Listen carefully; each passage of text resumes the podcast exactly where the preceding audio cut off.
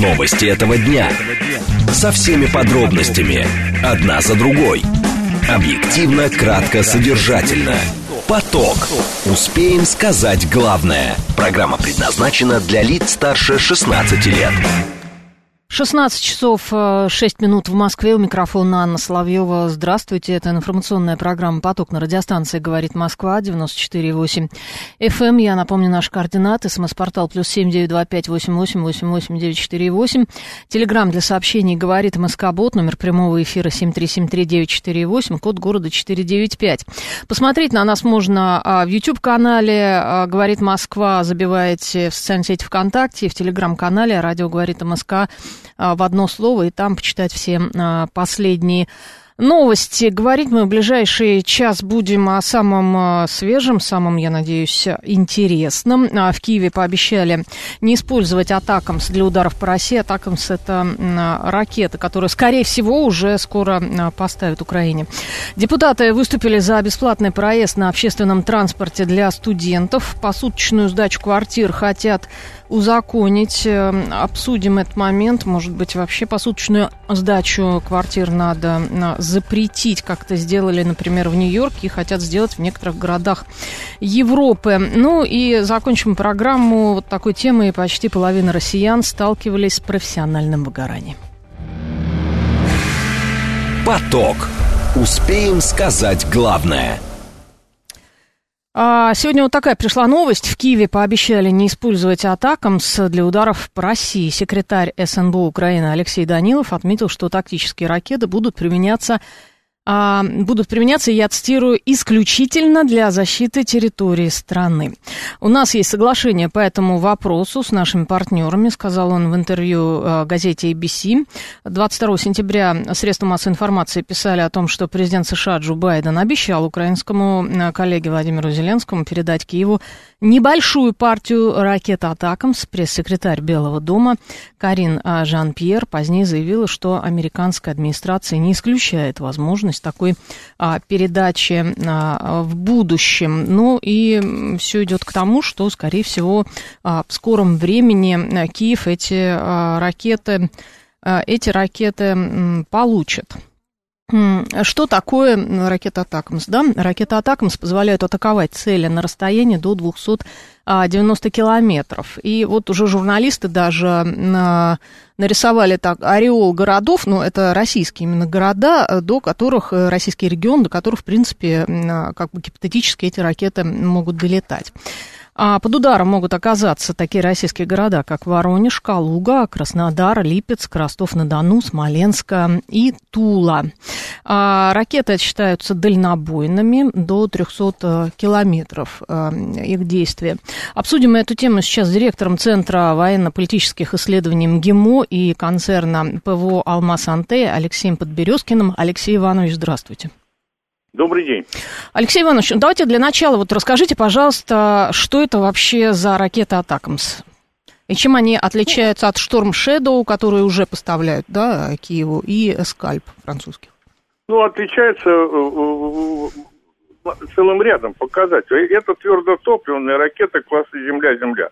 Хотя ее используют и на кораблях сейчас пытаются, модификации несколько – Угу. Вот именно из-за того, что модификации несколько, и величина боезаряда отличается там от 240 до почти 500 килограммов. И бывают кассетные боеприпасы.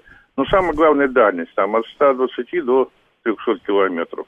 Угу. Это точное, высокоточное оружие. Вот это то, что высокая, большая дальность и э, достаточно э, точное поражение цели вызывает, конечно, озабоченность. Это, э, безусловно, новый шаг в эскалации – и так как их было выпущено достаточно большое количество, там более трех тысяч разных модификаций Соединенными Штатами, в том числе и для своих союзников, это, в общем, реальный потенциал, который способен перекрывать важнейшие районы на территории э, Российской Федерации, которые расположены, ну, не, скажем так, недалеко от линии фронта. Угу. А я правильно понимаю, что Атакамс, они э, более эффективны, да, чем Шторм Shadow и Скальп?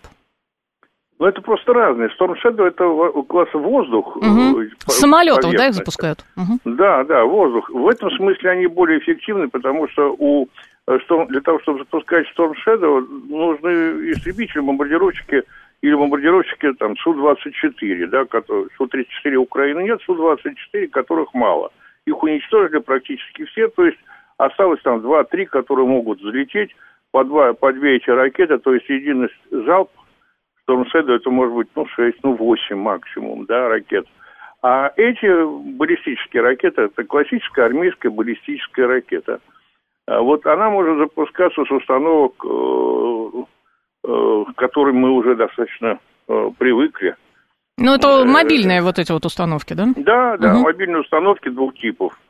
И там просто вместо РСЗО запускаются баллистические ракеты. Угу. А к чему нам в этой ситуации готовиться? Может быть, как-то надо перестраивать работу ПВО? Вот насчет ПВО я бы, честно сказать, не очень беспокоился, потому что опыт мы приобрели колоссальный на, для того, чтобы сбивать эти ракеты. И здесь проблема, конечно, в насыщенности средств противовоздушной угу. обороны, потому что линия э, соприкосновения там полторы тысячи километров. Это значит, что мы э, должны открывать всю линию. Но это много комплексов просто нужно. Конечно, даже если она то есть, знаете, у нас э, лучшие, конечно, в мире системы ближней, средней, там, ближней дальности, конечно, средней дальности, буки вторые, третьи, это очень эффективные средства там с, с точностью там поражения, уничтожения до 98%. Конечно, С-300, С-400 прекрасные средства поражения, а вместе в комплексе, как и эшелонированная система ПВО, это очень, очень эффективные средства, тем более, что мы научились сбивать в том числе РСЗО, в том числе uh-huh. и Хаймерсы, и достаточно быстро, э, кстати сказать. И, и остальные тоже э, ракеты класса воздух-земля. Ну и эти тоже. К ним даже если и сразу и не привыкнут, ну, через неделю-другую будут сбивать так же. Проблема-то в другом.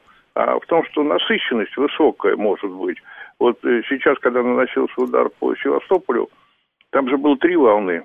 Да, и если первую волну отразили, вторую тоже, то в третью несколько ракет пролетело. Вот это проблема, потому что когда летит большое количество ракет разных, в том числе и беспилотников, в том числе баллистических ракет, воздух, класса воздух-земля, всякие там беспилотные э, корабли, суда там небольшие, Э, которые, кстати, сейчас будут тоже Германия поставлять. Это все вызывает озабоченность. И второй момент, чисто политический, это эскалация, очевидная эскалация. Это ракеты с дальностью 300 километров. Если прочертить радиус, ну, циркулем, угу. да, то видно совершенно, что, конечно, э, степень поражения наших районов на территории России очень высокая. Хотя украинская сторона пытается убедить, что она не будет. Ну, свежо предание, да. Угу, угу. Ну, дело в том, что они всегда нарушают, да. и вот эта лестница эскалации, она развивается за последние два года, ну, на самом деле даже больше, от, если вы помните, от поставок противогазов, противогазов нелетальных видов оружия до вот современных самых систем противотанковых и ПВОшных. Вот сейчас дошли до баллистич, это наземные баллистические ракеты, армейские. Угу. Вот до поставок этих ракет. Угу. А, спасибо большое, Алексей Иванович. Это был директор Центра военно-политических исследований МГИМО и концерна ПВО «Алмаз Антей» Алексей а, Подберезки. На Украине уже, скорее всего, это решение принято. Передадут ракеты атакам. Вот мы обсуждали, собственно, чем нам а, это грозит. 7373948, телефон прямого эфира. Алло, здравствуйте. Добрый день. Ну, это очередная эскалация и очередная, то есть ждем как нам вот почему, почему до сих пор не уничтожен ни один мост через Днепр, например? Uh-huh. Почему улица Банк, Банковский квартал в Киеве не уничтожен? Понимаете? Угу. есть, ну, под, ну, подождем, когда прилетит в Кремль, я надеюсь, что может тогда... То есть вы на это надеетесь? Ну, через, понимаете, мы полтора года угу. рассказываем. Нам главное жизни украинцев, а не своих людей, как я понял. Ну, что делать? Наверное, это правильно. Ага. Мне, да, спасибо. А, но до Кремля пока атакам все-таки не долетает. У них э, дальность, э, дальнобойность 300 километров. Э, очерчен круг вот этих городов, до которых эти ракеты долетают. Да, это Калуга, Краснодар, Воронеж, Липецк, Ростов-на-Дону, Смоленск, Тула. Ну, достаточно. На самом деле, а, украинцы говорят, что якобы они не будут бить по российской территории. Мы, естественно, этому не верим.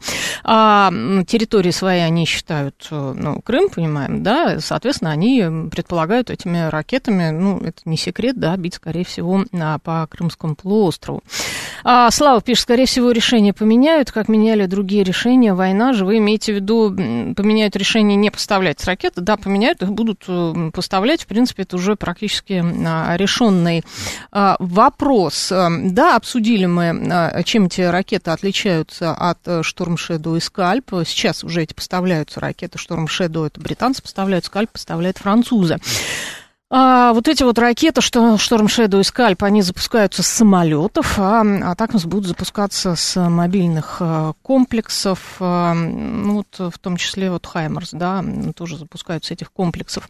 А, обсудили мы, в Киеве пообещали не использовать Атакмс для ударов по России. Секретарь СНБО Украины Алексей Данилов отметил, что тактические ракеты будут применяться исключительно для защиты территории а, страны. А, мы в этом, конечно же, а, сомневаемся и какие у нас могут быть проблемы? Проблемы могут быть с тем, что достаточно протяженная линия фронта, соответственно, нужно очень много комплексов а, ПВО для того, чтобы отражать вот эти вот атаки. И, может быть, если их, этих ракет будет достаточно много, то по первости, по крайней мере, у нас проблемы, скорее всего, будут. 7373948, телефон прямого эфира. Алло, здравствуйте. Да, здрасте. Э, мы же еще про ракеты. Да, про ракеты еще пока. Угу. Да, вы знаете, вот считается, что мы выпустили по Украине где-то шесть с половиной тысяч сейчас ракет. Кем считается? А, ну, так вот, есть такими диванными экспертами, а. которые подсчитывают пуски. Угу, угу. Это телеграм-каналы да. какие-то вы читаете или что? Ну да, да, да, ага. это так среднего. Ну так, можно почитать, ну где-то около 5-6, ну уже около 6 угу. тысяч мы точно подобрались уже пуском ракет. Угу. И как бы, ну, принципиально пока мы сломить ситуацию не смогли. Угу. То же самое и они, конечно, получают они эти ракеты, эти будут доставлять нам проблемы. Но для при увеличении целей, ну, то есть разбивки целей на более мелкие, наши, допустим, склады, штабы, 200 ракет также ничего не сыграет. Ну, ну такой большой, они усложнят, там увеличат потери, но это не, э, не, не, не коренной перелом. Да, кстати, там, знаете, а, еще а... что, вот э, я забыла об этом, э, это упомянуть, что они будут э, с кассетным наполнением, там будут кассетные. Ну да, да, но нет, в этом весь, в этом весь главный смысл. Конечно, кассетное наполнение, это, конечно, для ударов по аэродромам. Угу. Если там кто-то думает, для чего это, это, конечно, чтобы выбить авиацию, в том числе, допустим, в Ростове, в Миллерово, а, ну, вот таких, на дальних аэродромах, и они, конечно, попадут под угрозу. В том числе в Курске вот тут вот был болезненная атака недавно. Но если разбить на мелкие аэродромы авиацию, как они от нас уходят? Мелкие аэродромы, несколько там экипажей стоят далеко друг от друга. Вот так вот нивелируются эти ракеты. И, в принципе, как бы э, все эти шаги, они как бы были прогнозируемы, потому что они как бы не собирались договариваться. Ну, по поводу Атакамс, это давно ушла речь о них, поэтому Ну, не только, вот, ну, да, да, нет, да. на самом деле вот Шторм Шэдоу, Скальп и Таурус, это намного опаснее. Угу. Угу. Это их и больше, и их поставили, по-моему, уже под тысячу, как бы. Ну, наверное, не по тысячу, но штук 500 точно поставили. Угу. И, наверное, штук 300 использовали уже. Да. Спасибо Поэтому... большое. Спасибо, у вас э, хорошее наполнение по цифрам. А, что, так, так, так, э, Беларусь пишет, что процентов дома полетят, главное, чтобы красные линии не пострадали. Так, э, но ведь Шторм Шэдоу также могут добить до Тулы и так далее, что меняет атаку по дальности, капитан Джон. А они меняют не сколько по дальности, насколько я понимаю, сколько м, то, что их можно запускать а, с мобильных комплексов, и, может быть, просто больше. Такие залпы большие будут. Потому что э, Шторм Шэдоу и Скальп, они запускают самолет. Немножко там технически сложнее. А, повесить над Украиной спутник и фиксировать пуски, советует Адам. Вы знаете, а, друзья, я очень э, люблю такие советы, потому что, ну, в принципе, жаль, что вы все не работаете в генеральном штабе. Я тоже. В принципе, мы да, могли бы давать а, отдельные советы отсюда.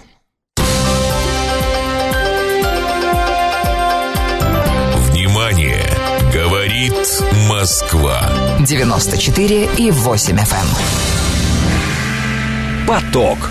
Успеем сказать главное – Депутаты выступили за бесплатный проезд на общественном транспорте для студентов. Соответствующий законопроект был направлен на заключение правительства. Мера распространится на всех учащихся в техникумах, колледжах, вузах. В случае принятия документов вступит в силу уже с 1 января будущего года, пишет ТАСС. Изменения предлагается внести в закон об образовании, дополнив его новым положением. Авторы инициативы подчеркнули, что в России единых льгот при проезде на общественном транспорте для студентов очной форме обучения на федеральном уровне не предусмотрено. На сегодня каждый регион самостоятельно устанавливает скидки на городском транспорте, исходя из финансовых возможностей, так как есть субъекты, где льготный проезд для студентов а, вообще отсутствует. А, Кирилл Янков, председатель Союза пассажиров России, член общественного совета при Минтрансе, у нас на связи. Кирилл Вадимович, здравствуйте. Здравствуйте. А, Кирилл Владимирович, вот как вы относитесь э, к этой инициативе сделать вообще для всех студентов России бесплатный проезд на общественном транспорте? Да, конечно, я только могу это поддержать, угу. но при этом должен сказать, что ведь кто-то должен будет перевозчикам компенсировать выпадающие доходы. Ну, бюджет. Вот в чем проблема. Бюджет. Э, например, ну, да, бюджет, да. Я считаю, что бюджет может и федеральный бюджет это делать могут, и субъекты федерации это делать, э, но нужно только продумать механизм. Например, раздать всем студентам социальные карты, угу. как это сделано в Москве. Дальше идет э, персонализация проезжающего по социальной карте. Ну и дальше перевозчик выставляет счет. Собственно, во многих субъектах федерации так уже сделано по остальным льготникам, но студенты, кроме Москвы, в основном социальных карт не имеют. Если они начнут пытаться ездить по студенческим билетам, понятно, что будет. Начнется торговля активная поддельными студенческими билетами. Угу. Она и сейчас происходит, потому что студенты имеют право на льготные проездные. Угу. Да? Ну, тогда это будет еще активнее. Э, то есть тогда, когда можно будет перейти на персональные социальные карты, то я только за, за то, чтобы студенты тоже могли ездить бесплатно. Студенты дневные, конечно, не вечерние и не заочные. Угу. А, ну, тут вопрос вот действительно вот в этом, да, как технически сделать? Да, да, технически, понимаете, объявить политическое решение просто. Это такое достаточно популярное решение будет понятно. Сложнее, угу. во-первых, найти в бюджете деньги для этого. И сейчас бюджет компенсирует, ведь студенты во многих регионах имеют право на льготный проезд. Угу. Скажем, в Москве студенты оформляют льготные месячные проездные. И раньше это делалось по справкам из вузов, но теперь это делается по социальным картам, и множество жуликов от этого отсечено. Угу. А вот смотрите, у нас э, уже слушатели даже пишут, очевидно, проезд не для студентов будет повышен, и платить за студентов будут остальные пользователи транспорта. Вот, собственно, люди, людей интересует, за чей счет банкет. Ну вот банкет может быть либо за счет бюджета. Ну так бюджет а это мы налогоплательщики, делается... в принципе целом. Да, за счет налогоплательщиков, да. Но бюджет много за кого платит. В Москве угу. и Московской области все пенсионеры и даже предпенсионеры, например, ездят угу. бесплатно. Я вас уверяю, что студентов-то поменьше немножко числом, чем пенсионеров и предпенсионеров. Да, но тут знаете, какой вопрос? А, а, с пенсионерами понятно, но студенты бывают из разных семей. Есть и из вполне обеспеченных семей э, студенты, которые могут себе позволить совершенно спокойно ездить э, без всяких Верно, так и пенсионеры угу. бывают очень обеспеченные, между прочим общем, да. тоже не надо думать, что все пенсионеры бедные. Угу. Э, в таком случае надо вообще как бы все льготы отменить и оставить их только малообеспеченным. Это тоже вариант, тоже выход. Потому Адресно, что из всех остальных да. льгот, да, льготных категорий могут быть те же многодетные. Угу. Тоже они далеко не все э, не обеспеченные, а тем не менее вот в Москве, Московской области многодетные бесплатно ездят. Угу.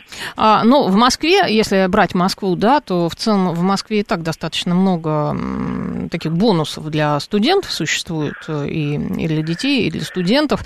А, но в целом, я так понимаю, что вы э, поддерживаете, да, эту инициативу Госдумы? В целом, конечно, мы поддержим, угу. только если это сделать как надо. Угу. Не так, что вот за счет перевозчика, да, это неправильно. А и в бюджете будут найдены деньги, и будет вот эта система продумана, введена. Э, это трудно делать по всей стране, потому что что в ряде субъектов федерации давно выдают социальные карты, и в том числе студентам выдают, а в других субъектах федерации и не знают, что это такое.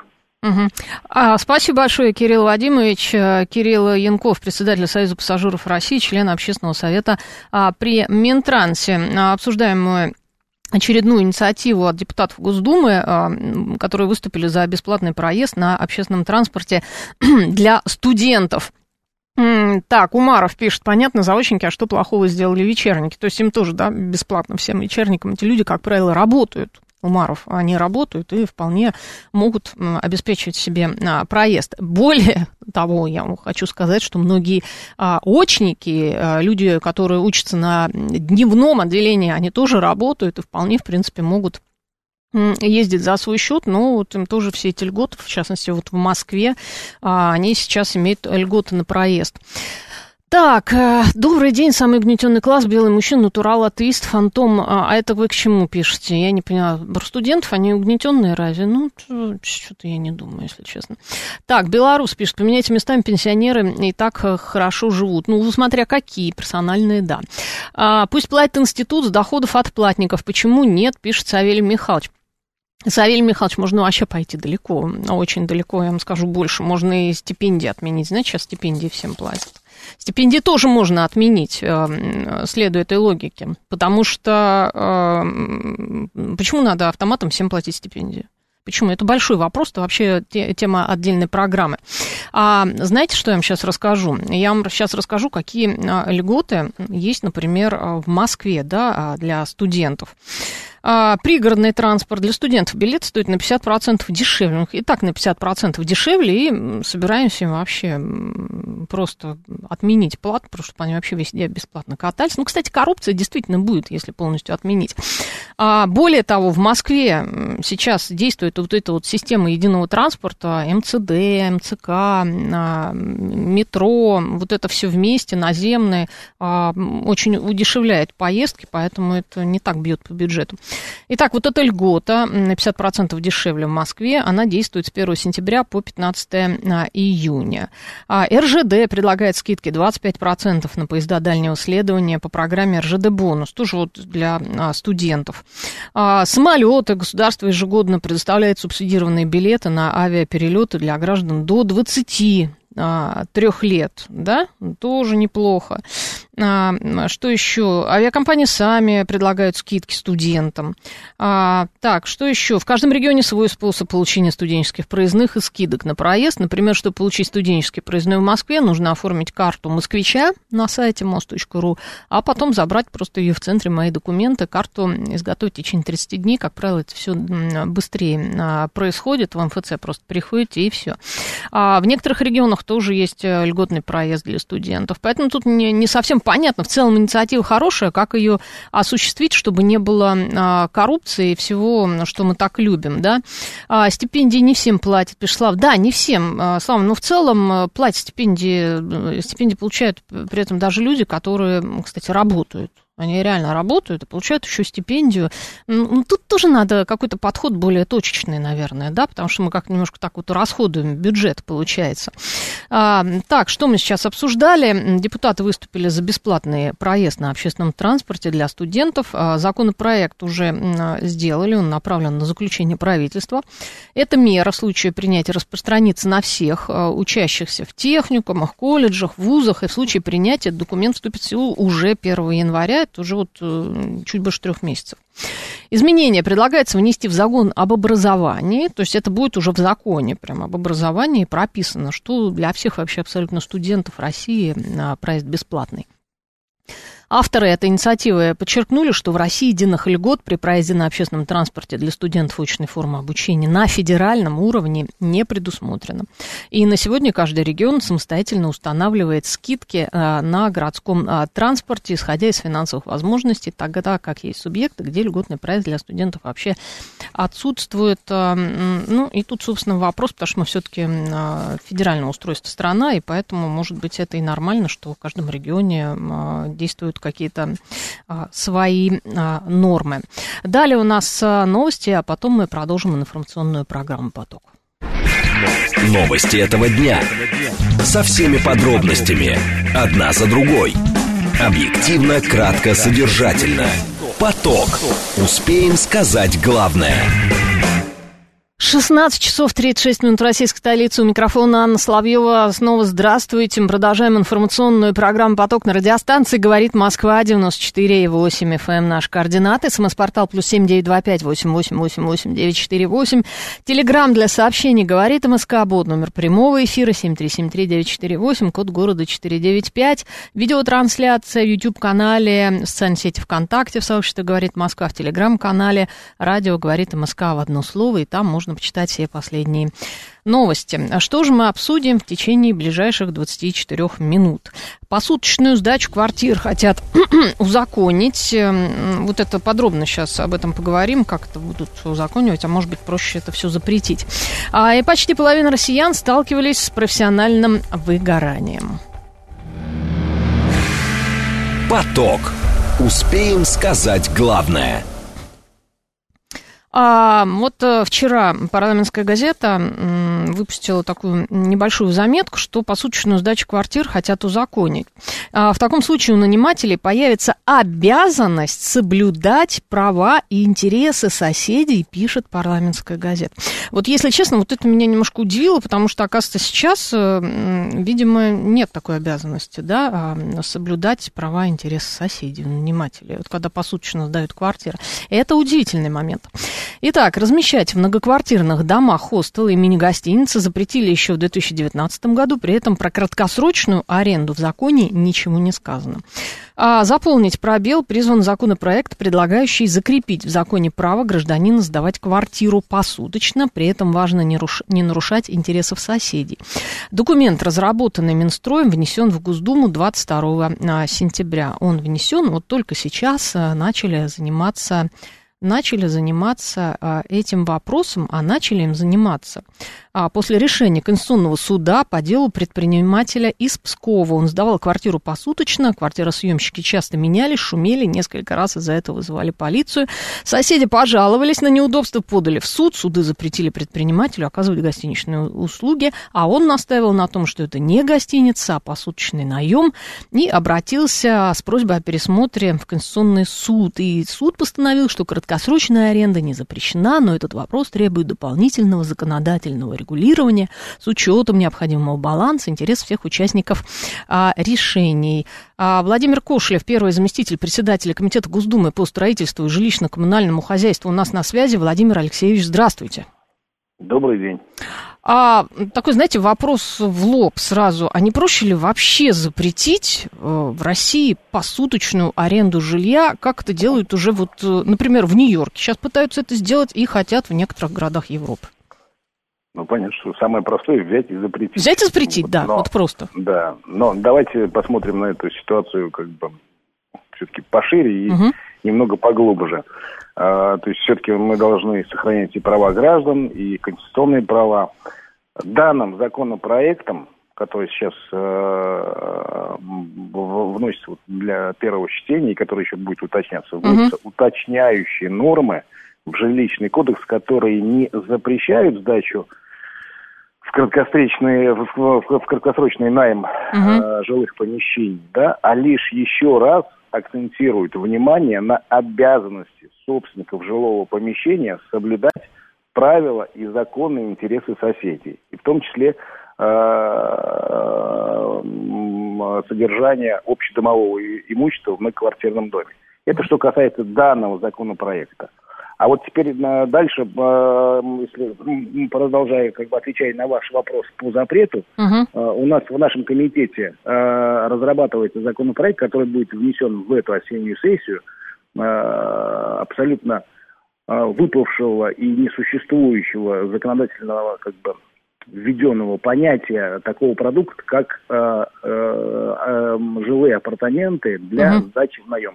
Те самые э, доходные дома. Да. У нас, э, э к сожалению, сейчас законодательством вот такого продукта просто не существует. Вот данным законопроектом мы введем э, новый продукт, который в принципе есть на рынке, он востребован, да, угу. это апартаменты под сдачу наем, хоть на один день, хоть долгосрочные, с нормальными управляющими компаниями, то есть с цивилизованным подходом.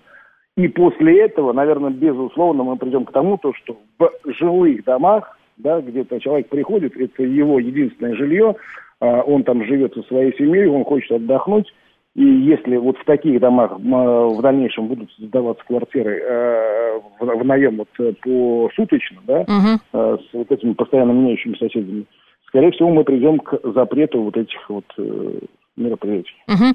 А вы знаете, еще есть такой момент, что в основном, вот если брать, допустим, Москву, да, а Москву... Ну, сейчас я еще секунду, вы да, смысл да. поняли, да? Да. То есть мы сначала хотим законодательно закрепить, и чтобы э, у нас э, в стране появилась э, появился такой продукт, э, и, э, который будет описан в законе, что это такое, какие угу. там правила проживания, какие э, права и обязанности в, и у, у тех людей, которые снимают данные апартаменты, и у собственников, угу. э, э, кто за что отвечает, да. Вот. А уже после этого, естественно, мы должны нормально, э, так, цивилизованно перейти к тому, то, что если это обычный жилой дом, то, скорее всего, наверное, мы все понимаем из логики э, правильного подхода, э, э то в, этом доме люди как живут, да, то есть не должно быть такого, что у тебя каждый день меняются соседи, потому что это, ну, так или иначе вносит дискомфорт. Если а, даже нет точно, шума, да. но ты постоянно, угу. да, но постоянно видишь разных людей, но это любого человека будет напрягать. Ну, и, как правило, это шум, это вот эти чемоданы, Конечно, которые да, гремят, да, да это довольно да. Тяжело. Плюс ко всему, вот что я хотела упомянуть, что, например, в таких городах, как Москва и Санкт-Петербург, в основном сдаются посуточно квартиры как раз в довольно-таки крутых э, домах, расположенных в центре. Ну, да. Потому да. что это выгоднее. В центре, не в центре, да. Да, да, да. Но и... я вам в самом угу. начале пояснил цель данного законопроекта, да, то есть мы сейчас еще раз в этом законопроекте акцентируем внимание на э, обязанности именно собственников жилых помещений, которые пускают сейчас людей э, вот, в наем, как угу. они себя должны вести. Да, нет, просто удивительно, что до сих пор это никак не регулируется. Вот это вот удивляет. Ну, сейчас этим вопросом мы занялись. Вот слава богу, что занялись. Спасибо большое, Владимир Алексеевич. А Владимир Кошелев, первый заместитель председателя Комитета Госдумы по строительству и жилищно-коммунальному а, хозяйству, был у нас а, в эфире. Говорим мы про посуточную сдачу квартир в аренду. Звонит нам наша постоянная слушательница Анна, и я не могу не ответить. Анна, здравствуйте. Здравствуйте. Я прошу прощения, но я посмотрела этот проект. Угу у меня возник вопрос значительно больше, чем у господина Кошелева. Так. Ну, помимо беспокойства соседей, простите, но когда сдают квартиры, э, номера посуточного гостиницы, там предусмотрена регистрация. Здесь будет как? Угу. Это первое. Второе. Кто, кто будет сдавать квартиру, он кто будет? ИП или это будет э, самозанятый? Ведь это предпринимательская деятельность. Ну, абсолютно. Они, Анна, извините, я вас перебью, но, по идее, они сейчас должны платить налоги, поэтому они должны самозанятость как минимум оформлять. А в законе этого нет, понимаете, какая штука. Ну, а закон-то этот новый, он же не распространяется на тех, кто сейчас сдает. Ну, это скорее всего все-таки, наверное, к налоговым органам. И в любом случае, если они занимаются такой предпринимательской деятельностью, они должны платить налоги. Нет, они должны платить, только они могут сдавать как? Как ИП или как э, самозанятые. Это ведь предпринимательская деятельность, касающаяся именно этого закона. Мы же опять вляпаемся и будем опять сдавать кучу подзаконных актов. Угу. Насколько я понимаю, вот. планируют вообще вот этот вот проект со строительством доходных домов, ну, неизвестно, когда это все, конечно, будет, там, через десятки лет, скорее всего, которые как раз будут сдавать вот в такую посуточную аренду. Ну, когда это Доходные будет? Когда мы это дома, я прошу увидим? прощения, что я перебиваю, Анна. Угу. Я очень хорошо знаю, что это такое, сама этим живу. Так, интересно. Это только не в России. Угу. Это совершенно не то, что имеется в виду. Доходные дома – это или один собственник, или группа собственников, у которых, у которых собственность не разделена.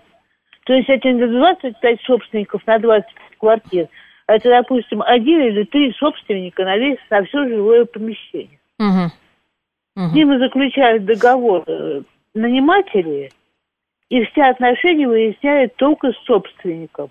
А собственник уже выясняет отношения со всеми остальными, начиная от клининга – и кончая поставщиком, э, поставщиками разных услуг, типа электричества, газа, воды и всего прочего. Угу. Уборки мусора и, в общем, всякой этой канители и ремонта тоже мелкого. Понятно. Поэтому это совершенно-совершенно разные вещи. У нас нет этого законодательства пока. Да, у нас э, пока нет, да, о чем и речь. Да. Спасибо вам большое, Анна. А, спасибо. Что вы мне пишете? Умаров пишет, я приехал в Москву на один-два дня, что мне делать, если не сдаются на сутки жилье? Гостиницу снять, допустим. В Москве, кстати, достаточно. А, что вы еще пишете? Я вот я приезжаю в другой город на выходные, что, гостиницу снимать? Не поесть, не приготовить, не женщину привезти? 535 Почему женщину в гостиницу нельзя привезти? Это что, запрет какой-то новый? Ну, я впервые, кстати, кстати, сейчас слышу. А, съем квартиры посуточно по приезду в разные города компании людей намного бюджетнее, чем отель, пишет Юдина Андрей. А, ну вот смотрите, вы а, пишете с точки зрения людей, а, с точки зрения туриста, да, который приехал в другой город, и ему хочется снять. А теперь, друзья мои, немножко давайте повернем ситуацию – вы живете в доме, вот у вас квартира, там сделали ремонт хороший, все прекрасно. И вдруг ваши соседи съезжают с этой квартиры и говорят, что, знаете, мы будем теперь, пожалуй, посуточную сдавать. И у вас начинается вот эта вот канитель.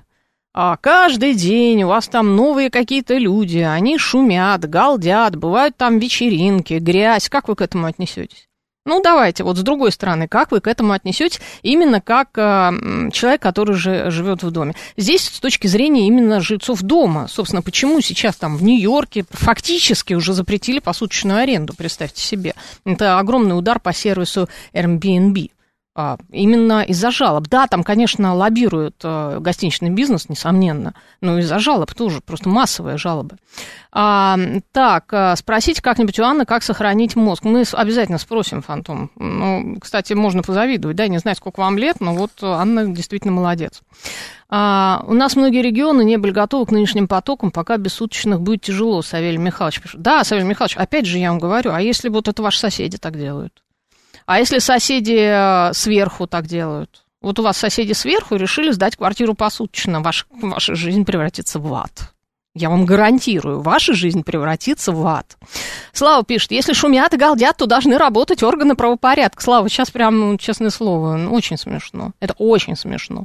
Вот это вот, знаете, вот сейчас этот закон делают на основе чего? Вот э, конкретный пример, вот предприниматель из Пскова, который квартиру сдавал. Вот там через суд с ними судились, сто, шумели столько раз, вызывали, и что, вызвали полицию. Полиция приехала и уехала. Вот и все. Вот и все. Конечно, с точки зрения туриста, и я тоже как турист могу сказать, что в целом а, это, конечно, удобно. Ты приехал, ты снял квартиру, но с точки зрения человека, который живет в этом доме, я им не завидую.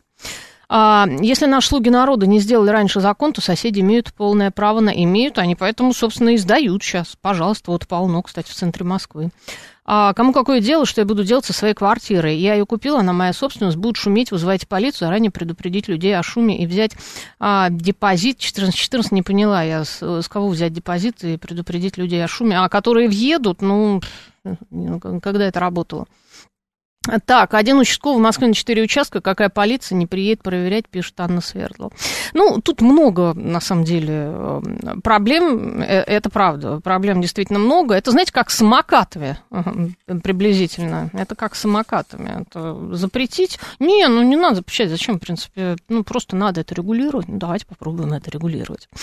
А, вот и плохо, что смешно. Попробуйте в Германии пошуметь, пишет Слава. Ну, мы не в Германии, Слава, собственно, мы не про Германию сейчас говорим. А, да в Нью-Йорке там белому человеку уже и появляться не стоит, не то, что квартиру посуточно снимать. Ваш американист об этом не раз говорил. Американист вы имеете в виду Артуханян, наверное, да, 535-й. Появляться не стоит. Нью-Йорк, правда, ну почему появляться не стоит нормально? Там просто белых меньшинство. Когда вы приезжаете в Нью-Йорк, садитесь в вагон метро, то вы там, в принципе, в меньшинстве, ну, как белые. Там либо ну, черные, либо латинос. Собственно, это примерно так. Но обсуждаем мы все-таки нет, обсуждаем мы посуточную сдачу квартир, хотят узаконить. И, собственно, вот наконец-то все-таки закон, к которому тоже есть вопросы, сейчас а, разрабатывает. А, так, на вызов приезжает, на... это все понятно. А что, в Москву приезжают только невоспитанные люди, одни баширы, спрашивает 581 А и вы с чего делаете такой вывод? Причем здесь, например, Москва и Смоленск также могут приехать. Дебашир. Ой, я вам сейчас расскажу. Мы, кстати, как-то с компанией возвращались, помню, из Прибалтики через Белоруссию, потом пришлось остановиться в Смоленске, потому что там пошел снег, нам тяжело было до Москвы дотянуть, и мы вот так в Смоленске снимали квартиру. Вот нам хозяйка этой квартиры, которую посуточно сдает, рассказывала прекрасные вещи, как там и дебоширили, и громили мебель. Ну, я не знаю, как соседи это терпят, но, может быть, а, все а, нормально.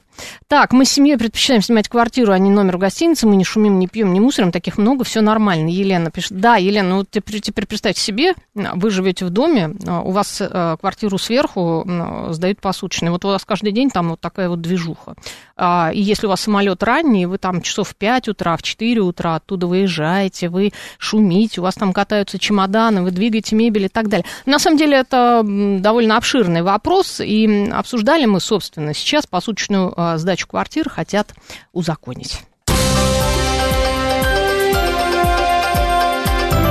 Внимание! Говорит Москва. 94 и 8 FM. Эм. Поток. Успеем сказать главное. О профессиональном выгорании мы поговорим, собственно, против, против э, как бы, визус, да, после квартир Поговорим о выгорании. Почти половина россиян сталкивались с профессиональным выгоранием. Это очень модный сейчас термин профессиональное выгорание. 45% а опрошенных а, значит, с этим сталкивались. Аналитический центр НАФИ и фонд Росконгресс э, провели вот такое вот исследование, ознакомил с ним РБК. Сейчас я буду цитировать. А, почти половина работающих россиян сталкивались с выгоранием, 15%, то есть примерно 13 миллионов, ну это имеется в виду, если всех э, людей опросить, я так понимаю, все же не опрашивали, там 140 миллионов, испытывают его в настоящее время. То есть 15% э, опрошенных, да, условно 15% россиян – испытывают профессиональное выгорание. А чаще других с этим состоянием сталкиваются женщины, сотрудники госслужбы и работники сферы образования. А частенько мы слышим вот этот вот термин профессиональное выгорание, и сейчас мы попробуем на самом деле вообще выяснить, что это такое, а, с Евгением Мургуновым, доктором психологических наук, профессором, деканом факультета практической психологии Московской высшей школы социальных и экономических наук. Евгений Борисович, здравствуйте. Добрый день. А что вообще такое профессиональное выгорание? Ну, это явление совершенно не новое. В общем-то, впервые на него обратили внимание почти 50 лет назад. Причем интересно, что обратил внимание психиатр, uh-huh. который, значит, обратил, ну, увидел, что его сотрудники, которые в больнице общаются с пациентами, они, в общем, ну, теряют некоторые свои свойства, в том числе профессиональные, в связи с тем, что у них очень неприятное и напряженное часто бывает общение. Они вынуждены тратить какие-то дополнительные ресурсы на то, чтобы ну, как-то вещевать своих клиентов, пациентов. Uh-huh. И сами от этого тоже страдают. Ну а потом уже э, такая наметилась тенденция изучения этого явления в более широком контексте. И тут э, есть такая Кристина Маслач, которая, в общем, внесла очень серьезный вклад, несколько десятилетий этим занималась, разрабатывала всякие методики, оценки, исследования этого явления. Uh-huh. Вот, в итоге что получается? Ну, поначалу считалось, что это касается в основном людей, которые заняты в профессиях человек-человек, ну, тех же самых психиатров, врачей, социальных работников. Ну, которые педагогов. непосредственно с людьми общаются по работе. Да. Угу. А потом оказалось, что, в общем-то, все мы общаемся с людьми, и если не с клиентами, то с коллегами, да, и угу. поэтому получается, что этому явлению подвластны, э, ну, все практически, все, кто работает. То есть это некий вариант, я бы сказал, рабочего стресса угу. да, причины которого находятся в условиях той деятельности, которую люди выполняют. Если, например, работодатель хочет повысить производительность труда своих работников, но не сделал многое для того, чтобы создать условия для этого, а просто давлением пытается сделать, то это верный путь к тому, чтобы через какое-то время заметная доля его сотрудников, подчиненных была угу. как раз в этом состоянии. Угу. Вот у нас слушатель, а, слушатель пишет даже, а, мастер, раньше даже была пословица «сгорел на работе». Да, конечно. Да. Угу. То есть вот эти самые завышенные требования со стороны работодателя, это вот одно из условий, но не единственное, их очень угу. много на самом деле. И они касаются и, в общем, переработок, они касаются и отношений в коллективе, они касаются совпадения ценностей самого человека и того, например, что происходит в его организации. Угу. Ну вот я, например, сталкиваюсь с тем, что, скажем, учителя в средних школах – они же все-таки ну, нацелены были для, на то, чтобы сеять доброе вечное, а занимаются сейчас какими-то горами. Я, если честно, вообще не представляю, как можно работать учителем в средней школе. Ну, я реально этим людям сочувствую, правда. Да, да. Искренне. Но это же касается, между прочим, это явление, вот это вот, э, как бы, не того, что надо делать, оно э, коснулось многих, даже в детских садах теперь какие-то планы оформляют, там, графики, учебные дисциплины, вместо того, чтобы заниматься детьми. Ну, понятно, что будет несовпадение, это будет некоторый стресс для людей, они для, не для этого учились в ВУЗе, угу. чтобы становиться, так сказать, угу. такими. Да, вы знаете еще, Евгений Борисович, вот э, что показал опрос, да, что чаще других с профессиональным выгоранием сталкиваются женщины, на первом месте именно женщины, сотрудники госслужбы и работники сферы образования. Вот то, что вы сейчас сказали, да, это как да, раз понятно, да. Но все-таки женщины, да, потому что женщины, они более эмоциям подвержены, да, наверное. Ну, поэтому... действительно, там эмоциональный компонент, он очень важен. То есть происходит mm-hmm. такое явление, которое называется воплощение эмоций. То есть я сначала много эмоций дарю, так сказать, на своем рабочем месте, а потом сталкиваясь с какими-то ну, неудобствами, с какими-то переработками, с какими-то ну, вынужденными, так сказать, действиями, начинается вот некоторое такое уплощение эмоций, я становлюсь более холодным, отношусь к своей работе тоже довольно прохладно, с прохладцей, если такое слово, работать начинаю, да, но uh-huh. это не потому, что я лентяй, допустим, а потому, что я вот такой стресс своеобразный. И вот, знаете, переживаю. вопрос такой следует, что с этим делать, просто уволиться, что?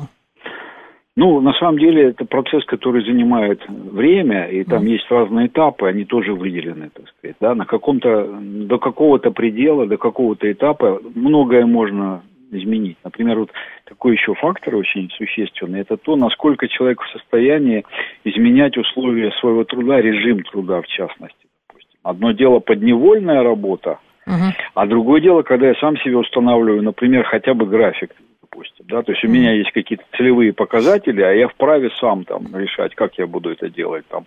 Вот условно говоря, мы, у нас даже студенты проводили исследования во время как раз пандемии, когда многое онлайн происходило, и там получилось так, что значит, наименее подвержены вот это самого выгорания те, которые сочетают режим и онлайн, и офлайн, и при этом еще могут как бы свой график сами составлять, а не жестко находиться в установленных временных uh-huh. границах. Uh-huh столько-то часов там, столько-то там, и нарушение карается. Угу. Спасибо большое, Евгений Борисович, э, доктор психологических наук, профессор, декан факультета практической психологии Московской высшей школы социальных и экономических наук был на, на связи. Евгений а, а, Моргунов. Обсуждали мы профессиональное выгорание, то, что раньше называлось стрессом на работе, да, там, ну, не знаю, какой-то дискомфорт, часто называется профессиональное выгорание, сгорел на работе.